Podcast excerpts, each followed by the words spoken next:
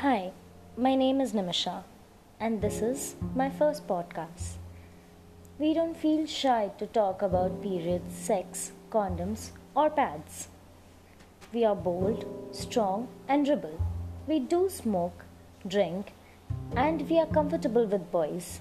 That doesn't mean that we don't carry our self respect or self esteem with us. We do wear comfortable clothes, which you think are revealing. We believe in equality and not feminism. We are practical. You do fall in love with us, but you don't want to marry us. You can sleep with us, but you can't take us to your parents. And say we are the girl you love. You like it when we are experienced in bed, but want virgin wives. You love us immensely and feel ashamed of us as well.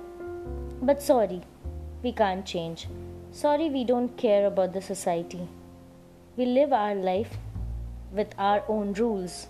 We are proud to be the way we are. We are women with pride.